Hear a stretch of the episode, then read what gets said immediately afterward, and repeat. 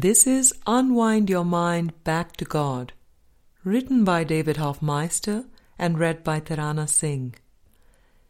In today's episode, we continue unlearning the world with Book 2. In Chapter 6, this is Section 8. Dreams. Are they idols? Hi, David. Your email a few days ago caught my attention.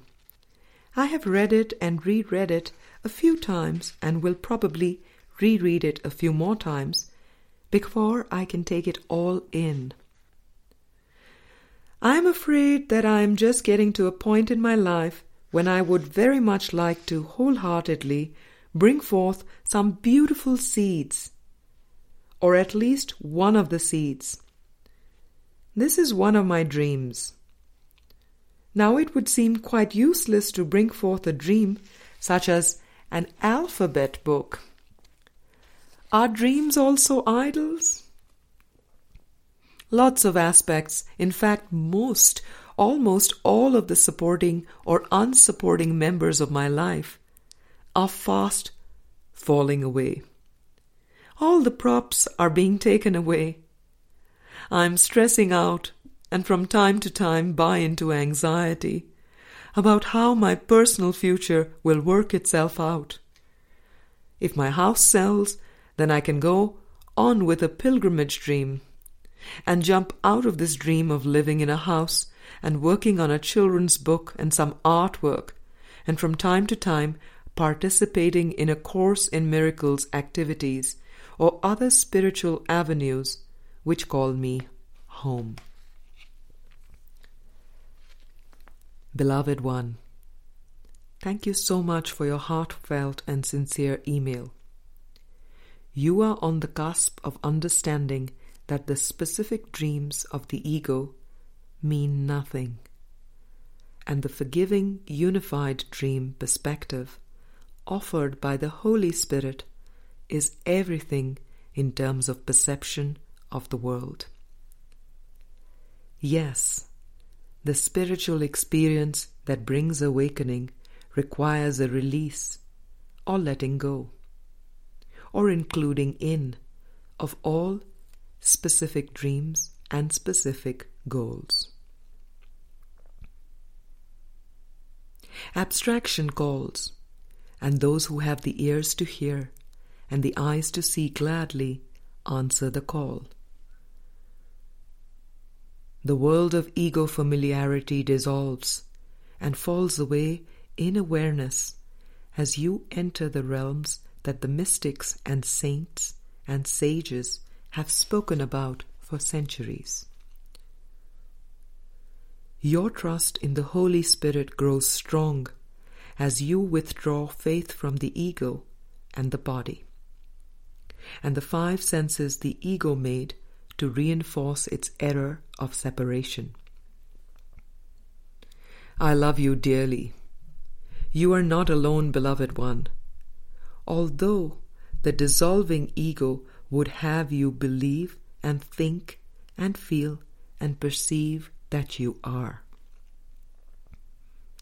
I am with you always, closer than the breath which seems to animate the dream figure.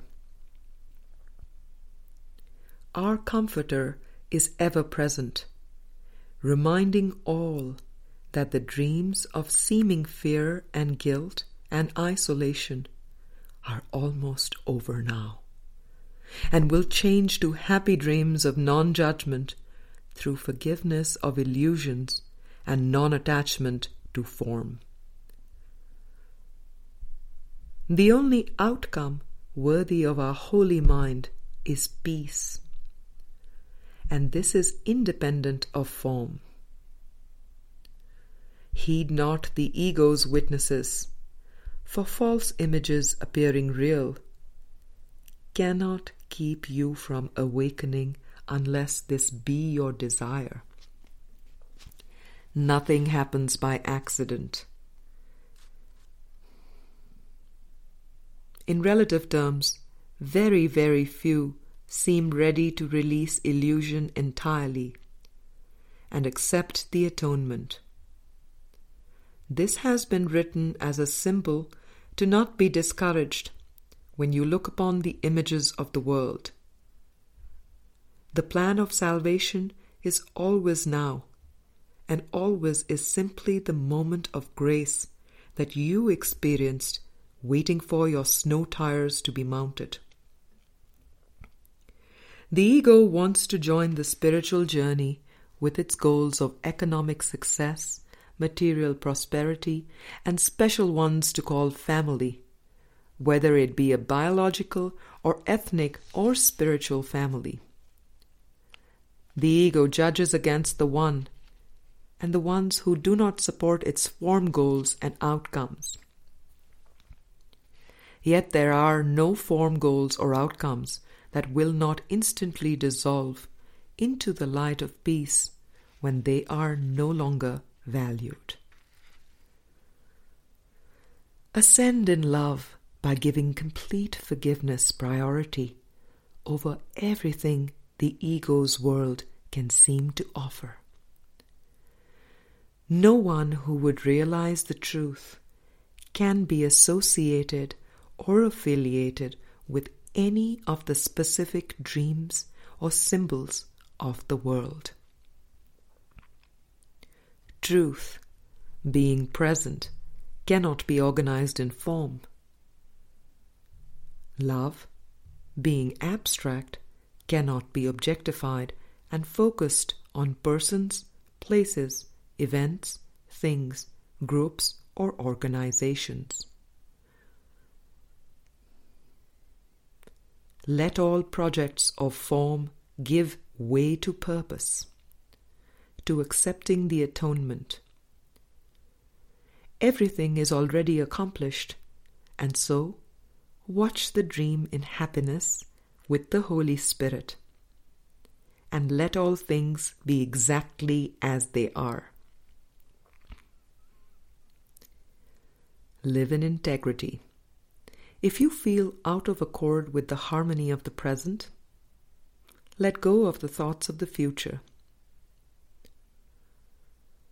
Feel the peace of our holy mind right now, the mind that is shared with God.